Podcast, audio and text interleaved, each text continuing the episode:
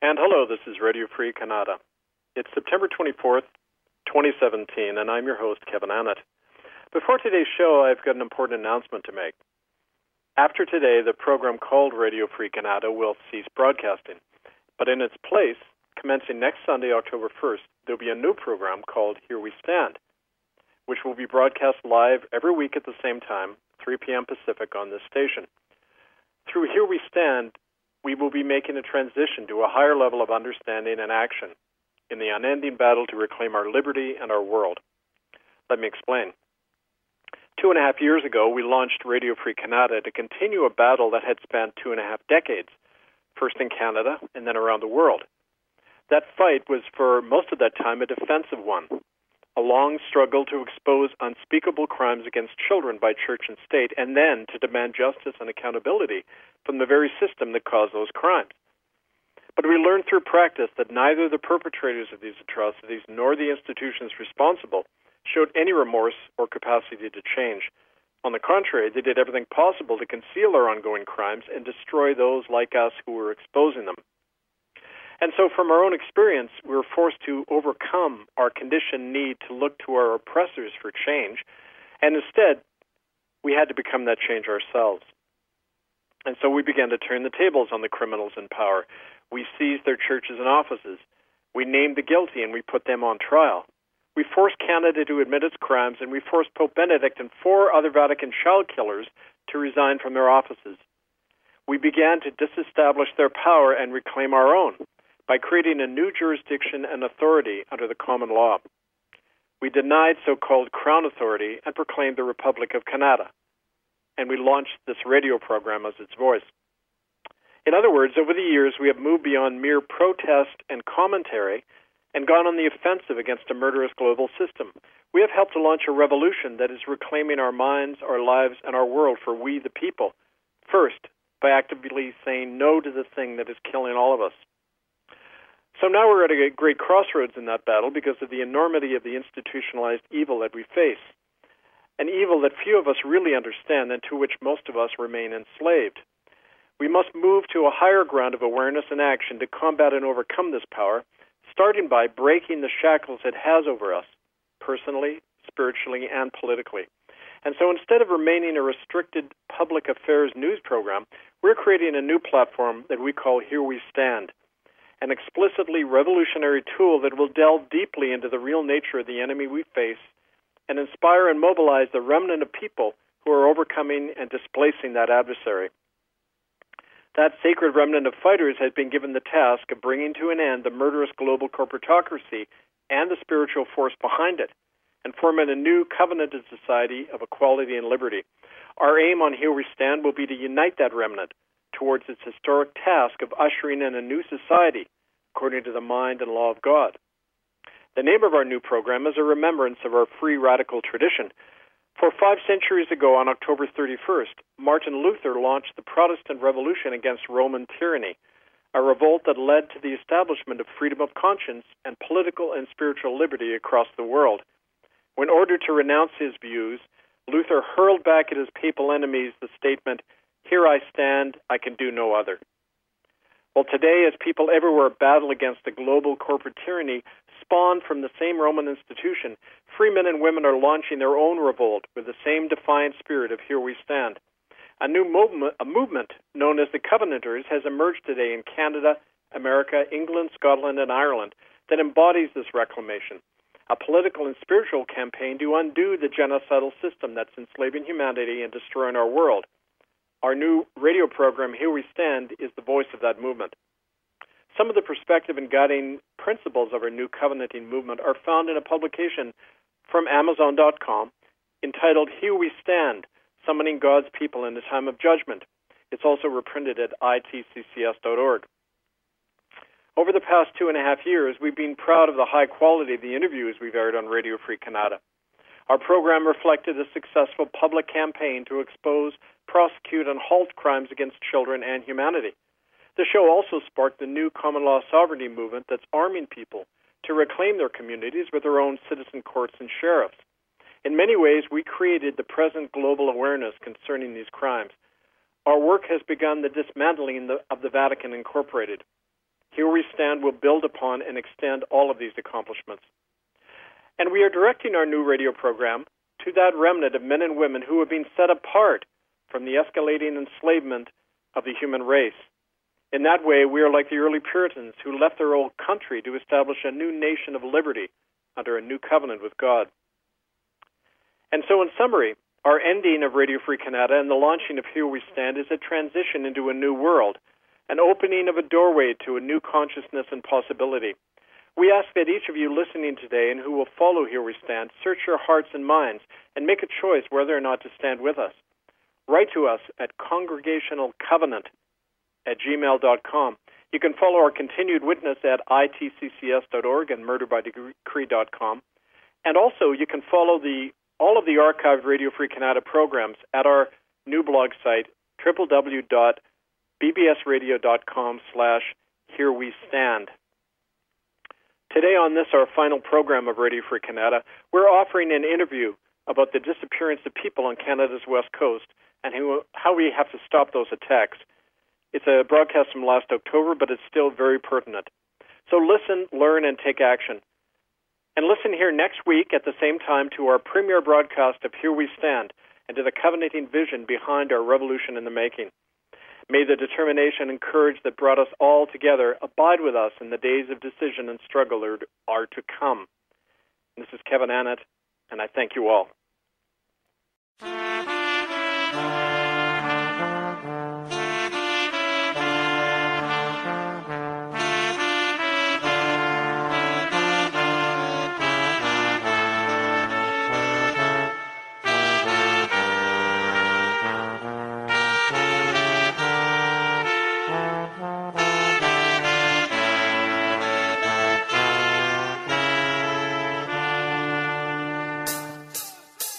That was Bella Ciao, actually going out to all my Italian relatives and friends, to all the Arnatti family over there in Italy. Thank you uh, for being you. And Bella Ciao, actually, just to give you some background, that was a song from the Italian resistance during and after World War II. And it's, well, what can I say? It's self explanatory. I won't add to it. I can't add to it. I'm welcoming you all today uh, to this BBS radio network. Radio Free Out is here every Sunday, 3 p.m. Pacific. We're here to liberate minds and reclaim our world. We're not just educating, we're arming people with the truth and training them in the common law and in fighting the psychotic killers who are running the world, in a nutshell. You can follow our work, itccs.org, murderbydecree.com.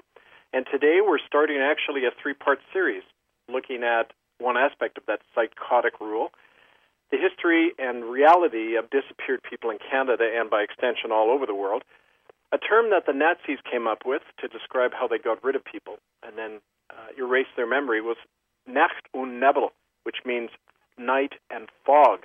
And we're going to look at how night and fog operates in Canada, especially on the West Coast.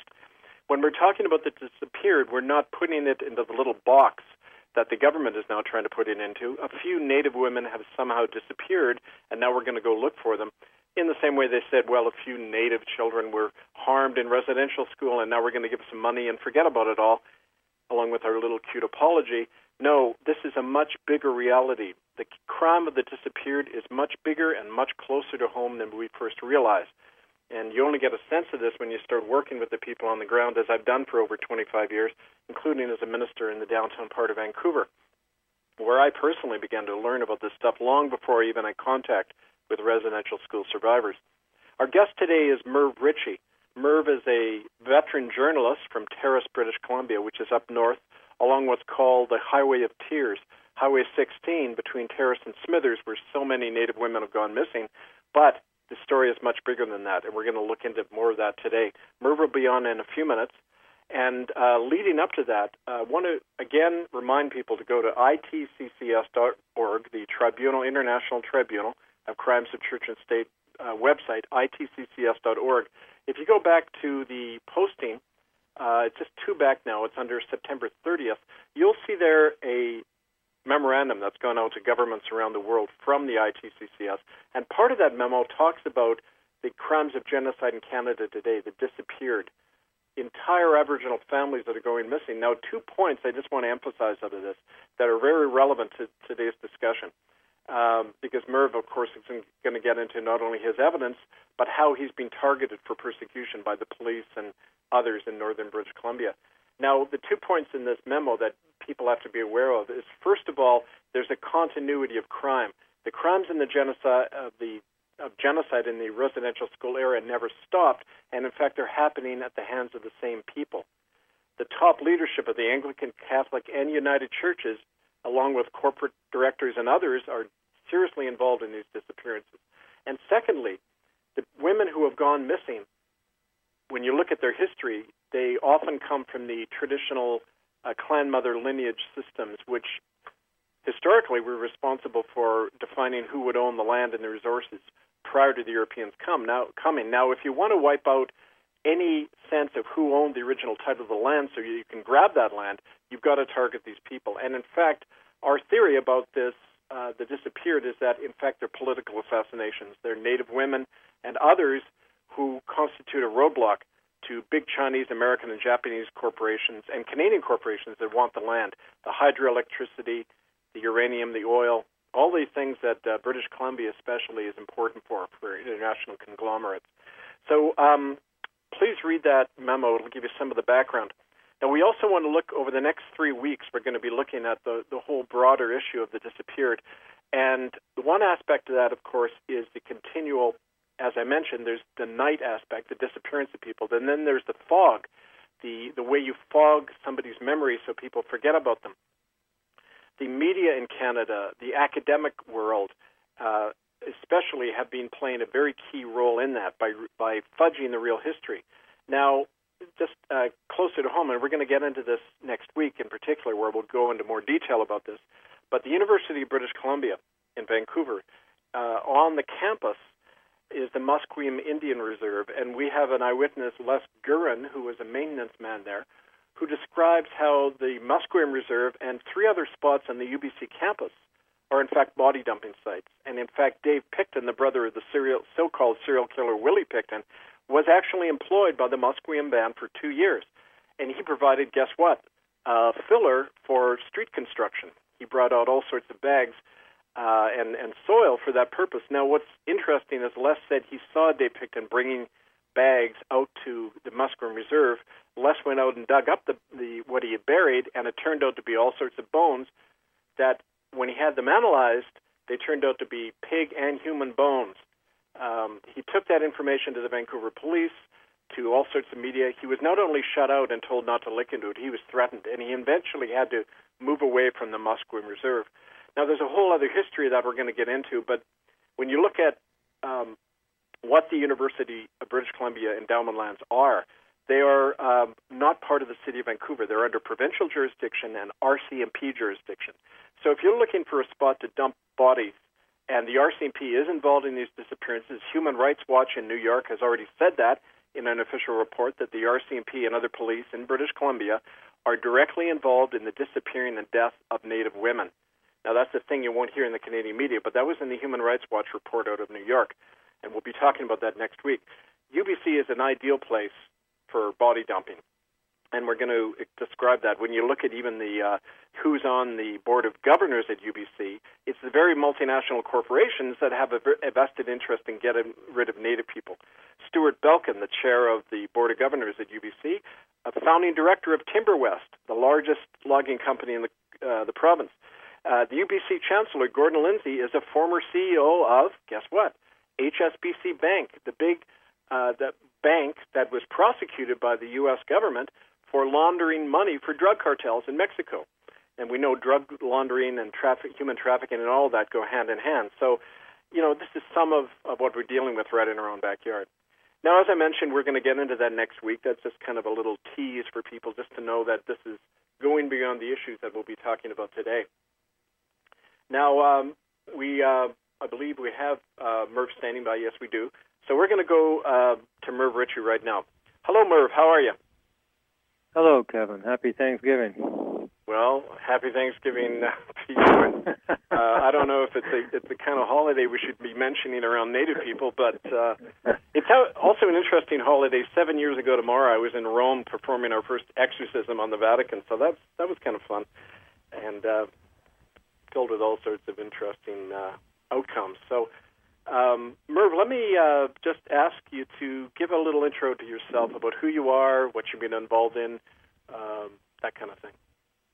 Well, yeah, I can I can go way back. I guess I, I grew up in a very uh, high class, upper class family, a very uh, kind of spoiled uh, upbringing, and uh, in my younger years, I I walked away from that and moved out into the bush and lived on the streets for a little bit, and uh, ended up uh, working in mines. But I didn't like working in the living in the mine camps, so I moved out into the bush first in a got a tarp to build myself lean-to, then a pup tent, building a wall tent, and somebody told me I should get a teepee.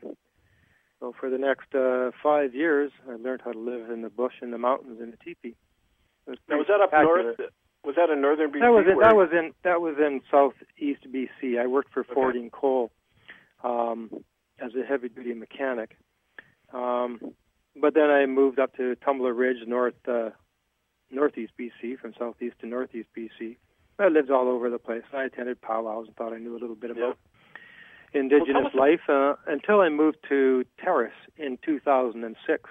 Okay, good. And uh, um, I discovered the what's uh, known as uh, Temlaham or Dimlahamid. It's the territories of the Nisga'a, the Gitxsan, the Tsimshian, Wet'suwet'en, uh, Haisla, Haida, all the northwest indigenous uh, tribes uh, all come from one core beginning that they tell all the stories from. Uh, I was astounded. I, I realized that I, at that point, really knew nothing about the indigenous life. So, th- what brought me up there was uh, a newspaper enterprise, and I was asked to set up a newsprint press, um, and then I was asked to run the press.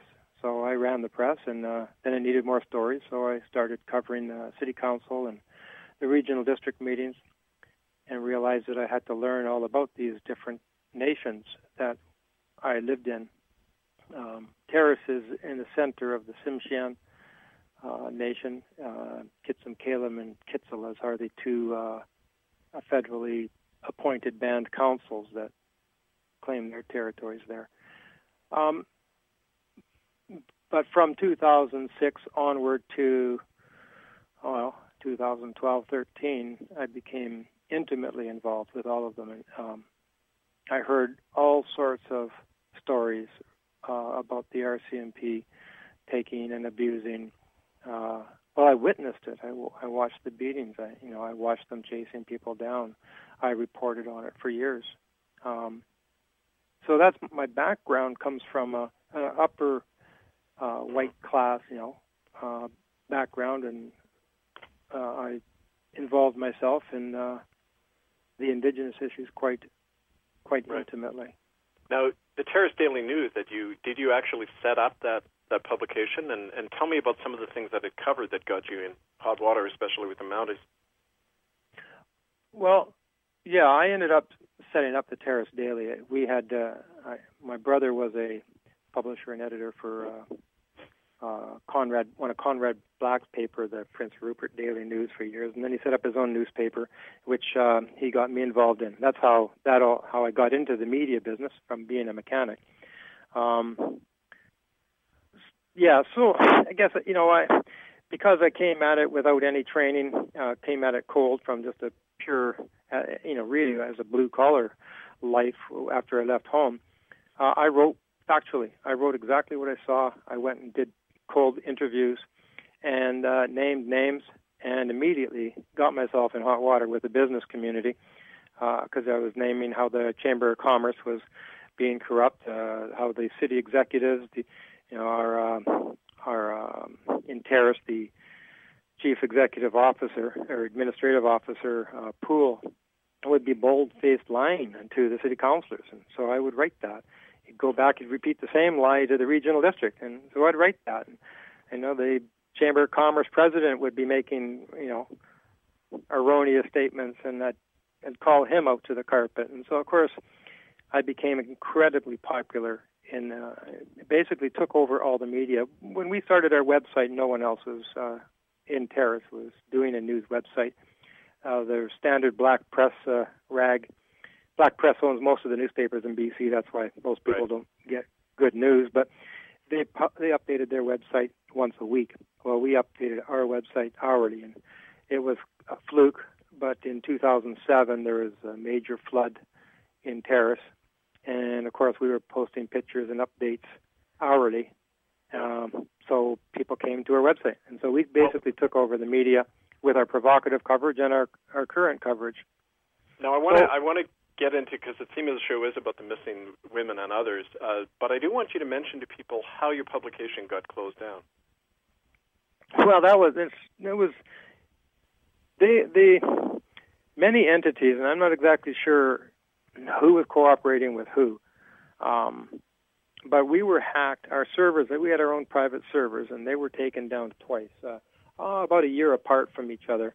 Uh, I'd written about, uh, I followed the the clues that uh, the director of CSIS left when he was interviewed by Peter Mansbridge, um, Richard Fadden, uh, the director of CSIS, and he talked about the infiltration of Crown ministries by foreign government agents. And uh, Peter Mansbridge suggested, was it the uh, China or India? And uh, Richard Fadden wouldn't uh, acknowledge.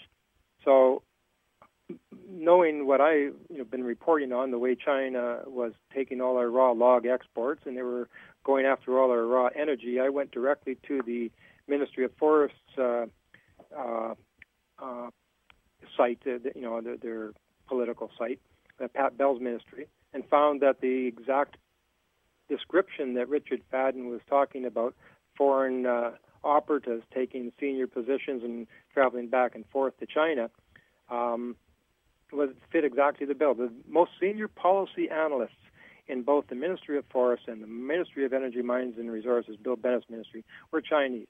They were born in China. And now, not to say that they were spies working on behalf of China, but that's what Richard Fadden laid out. They went All to right. school here in BC. So was it China that took down my servers, or was it the BC government that took down our servers? But anyways, we rebuilt our servers. We got back online. It cost us thousands of dollars. Um, and then after um, uh, the Human Rights Watch report came out talking about the RCMP being behind the missing and murdered women, and after the last provincial election where our Skeena MLA the Liberal MLA lost by just a few votes to the NDP. Uh, the Knights of Columbus uh, went to now the Knights of Columbus. Many people don't know this, but they're the Catholic Boys Club. They're like little Jesuits. They're the they're the uh, little operatives. They work in the chambers of commerce, Rotary clubs, and you know they pay attention to everything that's going on in, in their communities. But they work for the Catholics specifically. They take directions from the Catholics. Um, they are Catholic. That's the Knights of Columbus. And they went to every one of my advertisers, bar none, and ordered them to stop advertising. I got a call from Hawkair, who was, you know, the prime uh, airline up in Terrace. Uh, they'd just given me the day before a brand new ad to put up.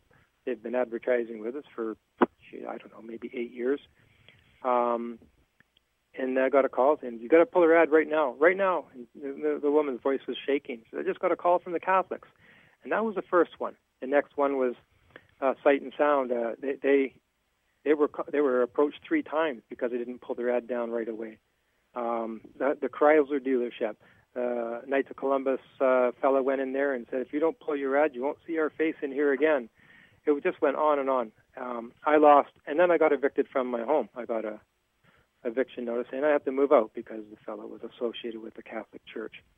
So um, they exerted their power and shut us down completely. Now, I know you said you had written something critical of the election of the Pope or something, but do you think it was related just oh. to that or other stuff? Well, you know, was it? Um, I was very provocative in that writing. Uh, the Pope had not been elected yet. We didn't know. But uh, because I'm such a news hound, uh, you know, I, I watch everything for the, for weeks there is nothing but we are electing our new pope and when will we elect you know when will they select our new pope and this was on CNN's, um, you know, even Al Jazeera. I could, everything was our our new pope. We are selecting our new, and I was just I was absolutely furious. And so I wrote this this article. Um, was blunt. Says we will have never have a new pope. Um, yeah, and, you know, the Catholics will have a new leader for their cult, but uh, we won't have a new pope. The Catholics will have a new leader. And, and when, of course, I got called out on the word cult. Um, but really, you know, uh, that's if it's not your dogma, then it's a cult. If it's your dogma, it's not a cult. Right. That's basically the way it is. And, and so I, I, I, in an argument, after, you know, in the comments section on that article, we will never have a new pope. Um, I quoted, uh, I went to all my dictionaries. I've got a stack of dictionaries that go back to the 20s. Um, and I just copied the, all the dictionary uh, definitions of what a cult is. And I listed them all. This is exactly what it is. You know, uh, any any re- following any religious dogma. Right. It's just that we use the word cult now to be uh, to demonize somebody's belief. That's all. And really, that's what the Catholic is. I mean, they they practice things that aren't Christian. That's for certain. Well, and in terms of the disappearances of people, of course, the Roman Catholic Church led that whole thing, not just in the residential schools, but they've been accounting for the deaths of millions of people at their hands. So, I mean, naturally, anybody who raises the question of people who go missing are going to get the ire up of of those who are responsible. So, tell me how this relates to your understanding of of what's been going on with the whole missing women investigation and that. I know you have more specific information on that. Well, when the Human Rights Watch report, and I believe you mentioned that earlier, um, when that report came out, the Human Rights Watch report came out, um, I was incredibly pleased um, because it was about time. And I, I wrote a very provocative headline, uh, Welcome to Terrorists, the hotbed of RCMP terrorists. Now, that was in 2013. You know, they um, Postmedia, uh, not Postmedia, it was uh, um, well came out by Canadian Press. Um, they their headline was Mounties raped, abused BC Aboriginal girls. Rights watchdog alleges in report. And uh, I wrote, uh, it, it's about effing time. A national newspaper chain is finally reporting on what we have been stating for years. And and you know, when that when that came out, I was critiqued again for publishing at the RCMP, pulled press releases from me. Um, they told me that our publication was no longer a credible media. Um, it, you know, the the attacks against us for publishing um, what's been going on just kind of went on and on. Um, and just recently, I discovered uh, I was tipped off by family that there was a uh, uh, a court case going on that involved uh, numerous, uh, over a dozen criminal charges against a former RCMP officer. Uh, he was a a veteran RCMP officer. I guess, uh, from what I understand, it was 25 years, 25 years of service in the RCMP, and um, it, it was covered under a publication ban, so I couldn't, I can't, I can't talk about it. I've already been criminally charged for breaching the publication ban, so I have to be very careful what I say. Um, but I, I, I can say that you know um, this individual had been working up in the North District, and um, my question is always, well, who are his partners? If this fella, one individual, is facing numerous charges, uh, they include uh, rape, abduction, unlawful confinement, attempted murder. Uh, you know, if if he's got away with this, um, well, who are his partners? And and why isn't anybody else talking about it? And it is under a publication ban, but and I will say this, I, I you know, I don't know what type of trouble I'll get into, but I know the families. Um, I know the people involved.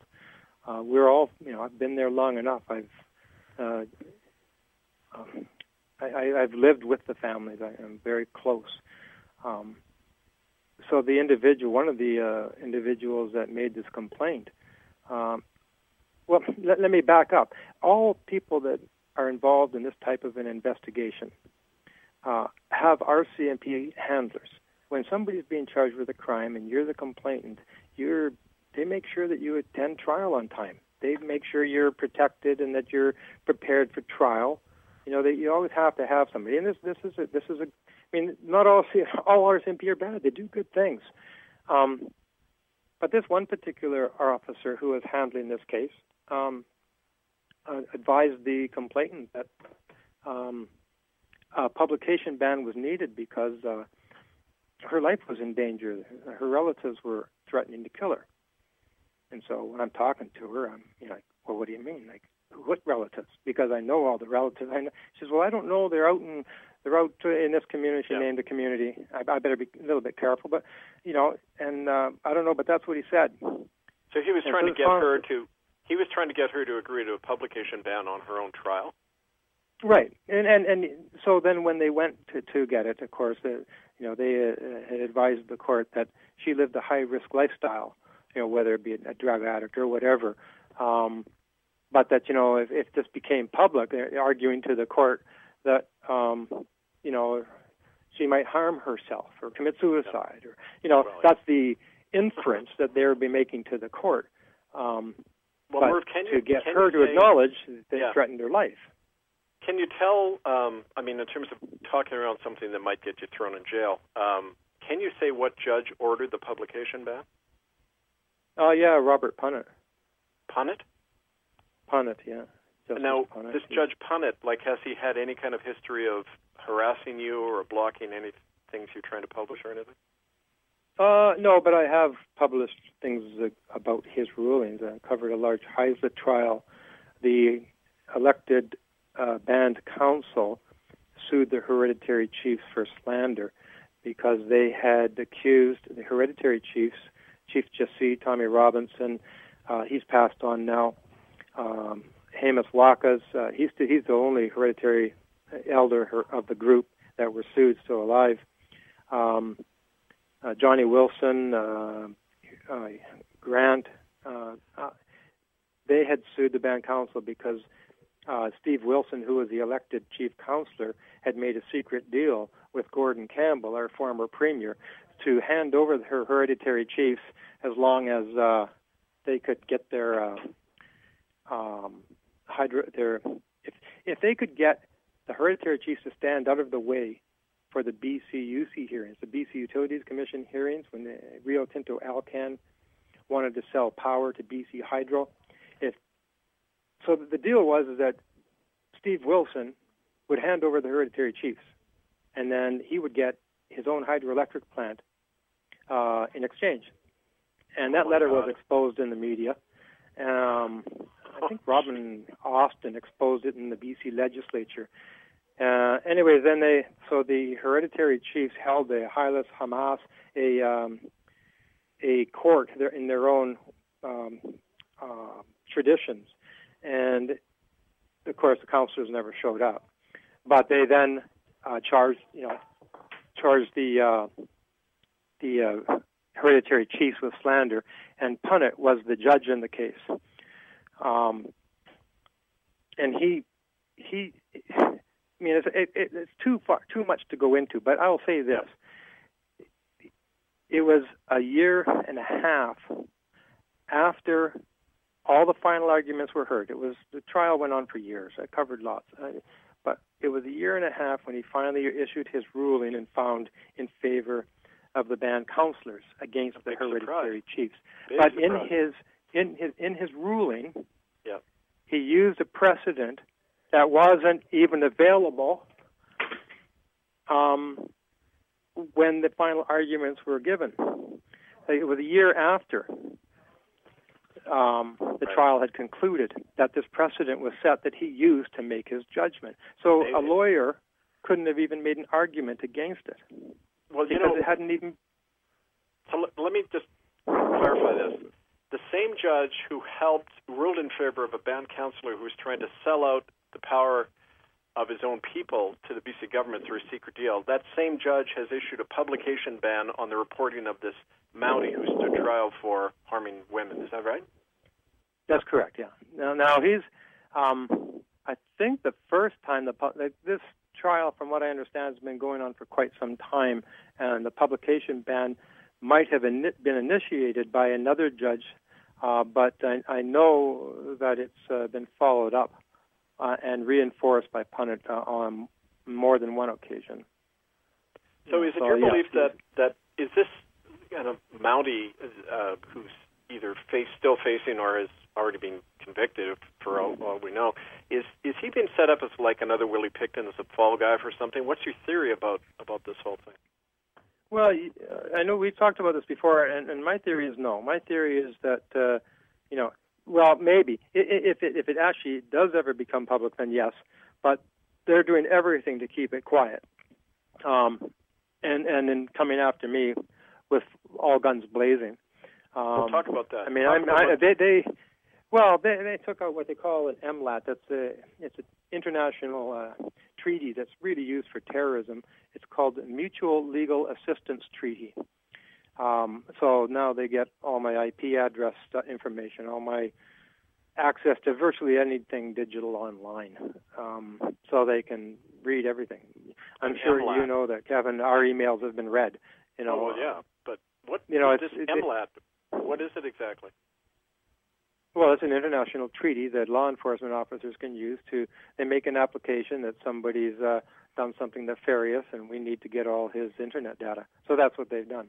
You know, right. I, I, the, the only thing I did um, was take a screenshot of the court registry, the provincial government's own website, their court registry site of all the charges against this one individual, post it online on my website and on my Facebook page, and then posed the question. I was in Vancouver at the time, so I posed the question: Is this so and so?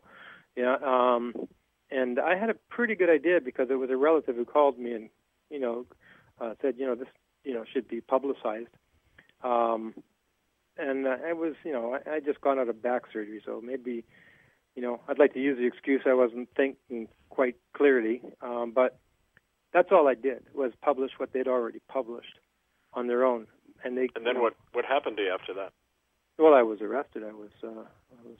Um, um, taken. You know, when they as soon as they located me, I was in Vancouver. I, I'm sure they would have arrested me if I was still up in Terrace uh, earlier, but uh, I got pulled over uh, for just a regular uh, roadside uh, check, and uh, they ran my name and and uh, put me in handcuffs and took me to jail and gave me a promise to appear to to uh, to uh, you know well promised to appear and which I did of course and and then recently of course uh, they've rearrested me because at the same date and time that I was to appear in court I was also supposed to appear at the community corrections uh, office that's kind of like where people go for for uh, bail or to see their probation officer or something and um, uh, I believe I went in there. I'm trying to recall, but they didn't have anything on me. Was, they couldn't figure out, you know.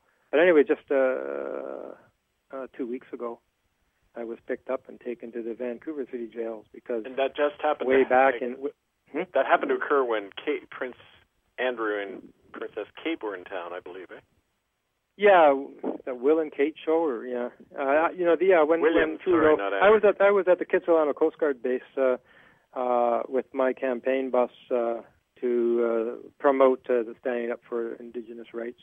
Um, and uh, and then they ran my name and hauled me off there. So what's what do you face you know, now? Do you do you when do you have to be in court again? What are they doing to you exactly? Well, I have to appear again uh, the 25th. I have to be back and appear in court and uh, explain why I, you know, like you know, it's it's it's really it's kind of insignificant.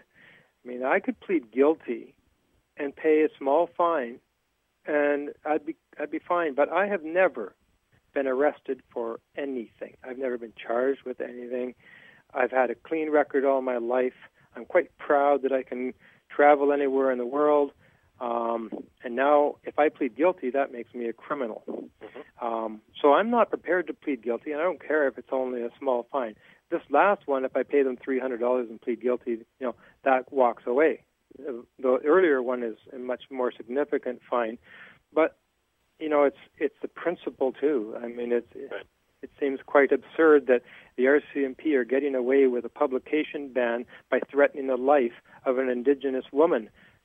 Say, you need to get this publication ban or else your life's in danger. Of course she's scared. Yep. You know? Uh, and so I think that that's wrong. They, they, they, they, they lied to the court, you know, and they lied to the woman. And if in fact her life was in danger by her relatives, then that's what the RCMP have an obligation to do, is to go investigate that not to get a publication ban to protect one of their own. And that's what this is all about. And you know, it's it, it's you know, there's there's you know, there's an old saying I, I don't know, it's quoted by Mark Twain or whatever, but it's a, it's it's not what we know, or it's not what we don't know that gets us into trouble. It's what we know for sure that just yeah. ain't so. You know, he also had a good we one. We know uh, these things. Mark hmm? Twain also said, "A lie can walk, a lie can go halfway around the world while the truth is still putting on its shoes."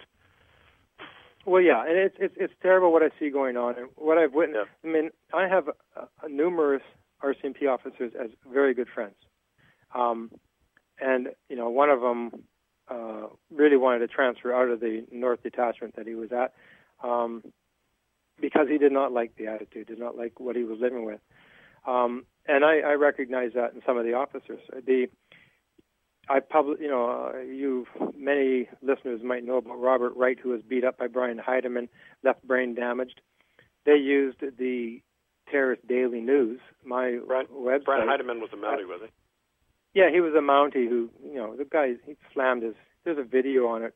You know, it's uh, slammed his head into the concrete and left the guy brain damaged. I've, you know, he thinks he's still going to work. I can go and interview him at the home now, and uh, he thinks he's going to work tomorrow you know he's you know he's he he's can't his cognitive memory's gone and that's uh, Brian Heidemann did that and and uh they used our our uh, news service because Heidemann was written up in the small town justice report by the British Columbia Civil Liberties Association the BCCLA um as, as, you know as, tormenting the indigenous people it, we have a we have a, a long history of this up in Terrace, and that's what I've been covering, and uh, that's why I'm being so singly targeted. And they really do want to shut me up, and I don't blame them. I mean, nobody wants that negative publicity. Um, of course, the mature right. thing to do, the mature thing to do, which we keep telling the government and churches of Canada, is just take responsibility when you've done it wrong, instead of trying to shut up the people who know the truth. Well, you know, it's the same thing in many parts of our society, even in unions. You have unions that uh, sanction their members. If somebody's on the job and they start screwing things up, the union will take responsibility and, and sanction that member. Might even say, you're no longer part of our union. And then there's unions that cover for the jerks that mess things up and take, you know, take advantage of the company. It's the same thing. It's it's like the doctors and the lawyers. They're they're all covering for each other, and the RCMP right. are no. You know, they the RCMP they cover. If if if RCMP officers, when they see something wrong, and they would report it and expose it, then they, then it would be a different force altogether. But Brian Heidemann, eh, he was one of the ones involved in the steroid use, and he was sharing it with other RCMP in his in the Terrace detachment. Uh, well, there you go. I mean, these guys are the illegal activity was within the RCMP already. Uh, Right now, Merv, we got about five minutes left here. I want you to kind of comment. I- I want your opinion about when we're talking about missing people in, in British Columbia.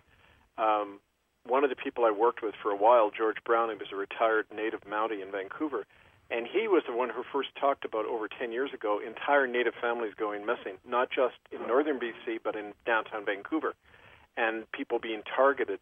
Do you do you want to, in the next couple of weeks, we- want to get into a kind of more detail of what is really behind all these disappearances? What's your belief about what's causing it all? um, the ownership of territories, and I can speak primarily about Northwest BC. The ownership of territories belongs to specific matrilines, specific female-led families.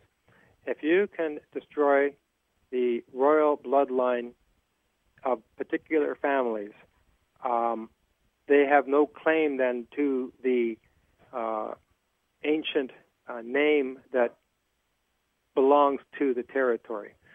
Um, in the Demala, uh, in the uh, Uh, the Delgamuukw trial, that was a Supreme Court trial that was very well exposed with the Gitxsan and Wet'suwet'en people. But it's the same with the Nisga'a and the Tsimshian, the Haisla, the Haida.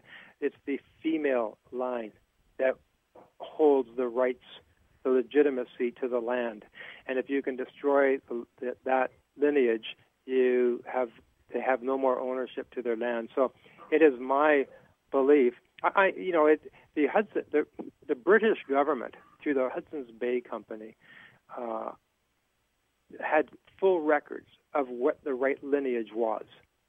Um, it, uh, and so they, uh, it is my contention that they targeted those royal families right from the get-go, um, and the remnants they're trying to pull off now. I started writing about this royal lineage back in 2009, 2008, and uh, Roger Harris, the former Aboriginal uh, representative for the uh, provincial government, you know, Gordon Campbell's government, then I, I don't know whether he read it or whether he was as clever to follow through as I was, but uh, they're now going to ban councils and getting band councils to uh, representatives to take the names of these hereditary royal families. And if they can do that and use those names, then they can sign off legitimately on territories that they have no right to to hold or own.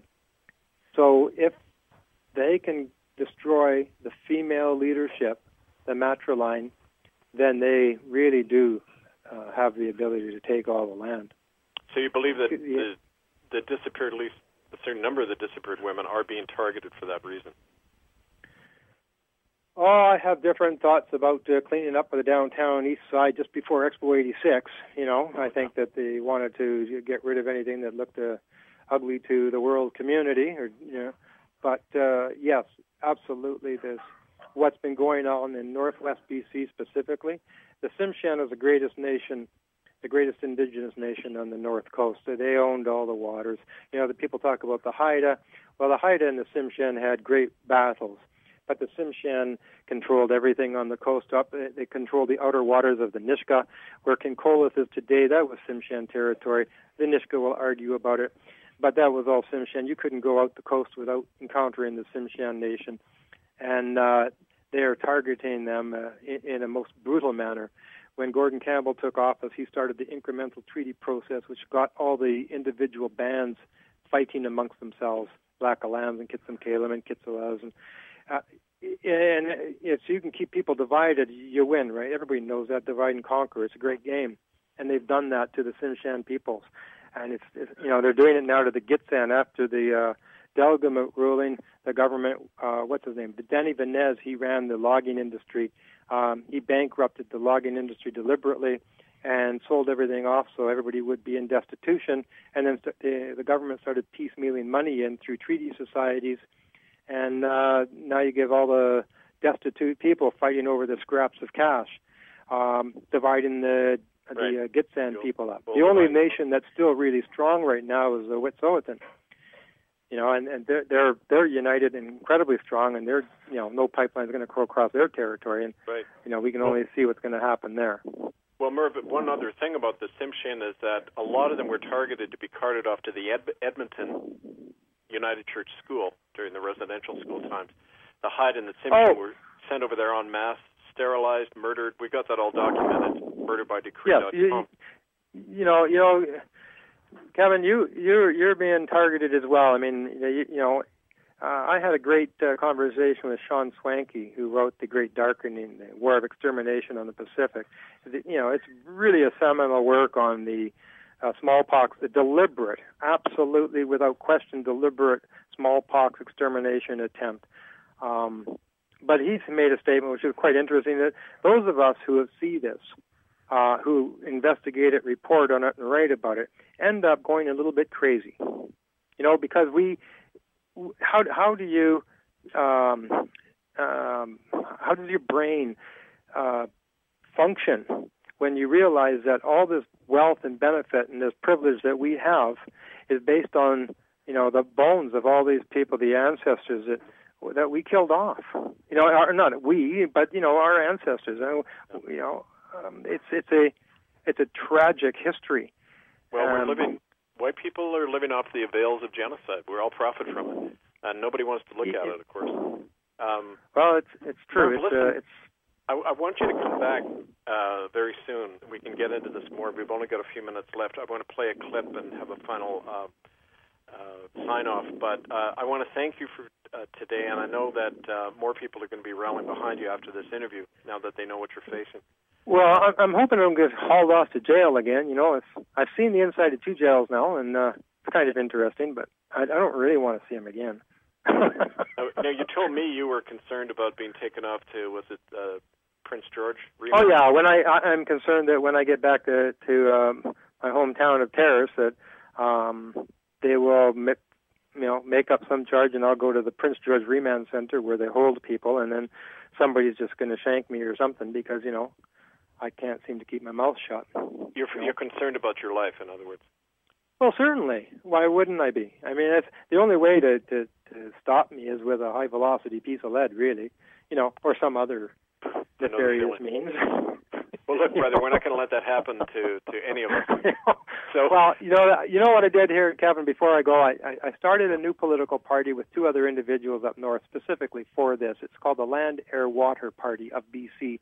We want to take the next election, and the acronym Land, Air, Water (LAW) is the law, and it's specifically to stand up for Indigenous rights um, and to expose these things, but to be honest, truthful, and reasoned.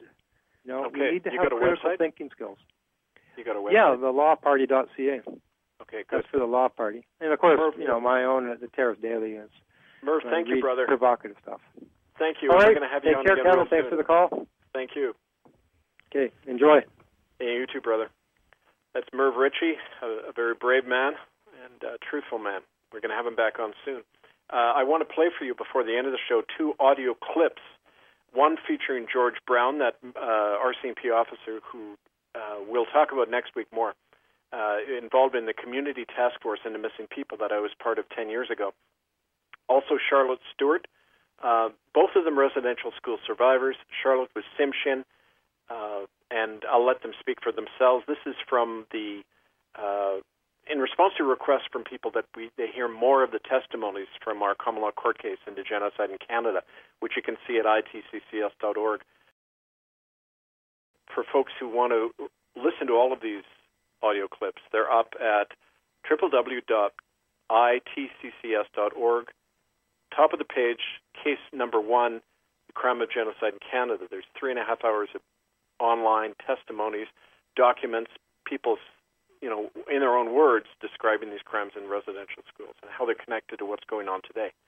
And um, we're uh, going to carry this on for the next two weeks. The whole issue of disappeared in Canada, especially on the west coast, partly in response to this uh, bogus government inquiry that's going on right now, and um, you know, once again going to the RCMP for help when they are often the ones responsible for these disappearances. Certainly played George Brown uh, because I want you to hear his words. He's a survivor, but also years ago I worked with him in the downtown east side. We documented for the first time how these missing women were actually uh, from the blue blood clan mother lineage that um, Merv talked about a few minutes ago. And it's definitely part of the bigger genocidal agenda to get the lands and resources. So we'll hear these uh, two voices and then we'll be back after that. Now, still today, Aboriginal women are being forced to be sterilized by welfare and government workers across Canada. Charlotte Stewart describes what happened to her in 1983 in Vancouver in Video Exhibit 49. My name is um, Charlotte Stewart. I'm from Kitkatla, BC. I am Tsimshian Nation. I had a daughter 30 years ago whose name is Patricia, and she was apprehended. And after she was apprehended while she was a baby, I got pregnant when she was in the foster home. And the ministry found out I was pregnant and they told me to have an abortion. And after I have the abortion to have a tubal ligation so I won't have any more children I said if I didn't didn't um, have a tubal ligation, then I would never see my daughter Patricia again. Who told you that? A social worker named Sally Heather. She was at the um, government office in North Vancouver. It was in the summertime. I can't remember what month. I think it was in July. And Patricia was born in 1982, so it would have been about 1983. She was about a year old.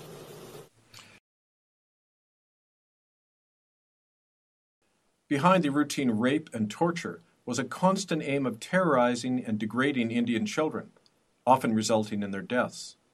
Former RCMP officer George Brown describes his friend's experience of being flogged at a Catholic Indian residential school in British Columbia in Exhibit 68. He was punished in a residential school uh, where he had 60 lashes on his back from a strap. And he said, um, You're probably wondering how I know that, George. He said, Because uh, the kids had to count out the lashes on his back. And he said, he thought that was bad. He said, My buddy got it 300 times. And he said, uh, The only reason why the sister had quit, he said, is because she was too tired. She couldn't wail anymore. And two weeks later, that young boy died. And we're back. Uh, well, um, next week and the week after, we'll be continuing this discussion with more guests about the disappeared. We're going to be looking specifically into crimes in our own backyard. The example of the University of British Columbia, the body dumping site nearby, Les Guerin, one of the eyewitnesses who found the bones, what happened to him, and um, also the hard evidence of the complicity of academia, the media, and others across Canada in the concealment of these crimes. So I want to thank you all for tuning in again. And uh, as I mentioned earlier in the show, this is uh, tomorrow the seventh anniversary of when I went to Rome and called down the truth on the Vatican, and it was very interesting. That first exorcism, um, the next day, not only did a tornado hit the center of Rome, but the first reports of the complicity of Pope Benedict in covering up child abuse and child trafficking in the Catholic Church at first hit the European media that week. So what we do does have an impact, folks, and I want you to never lose hope and faith in that. I want to thank you all for tuning in today. Follow our work at murderbydecree.com, itccs.org. Write to us, Republic of Kanata, K-A-N-A-T-A, Republic of Kanata at gmail.com. And until next week, stay strong and clear. Thank you all.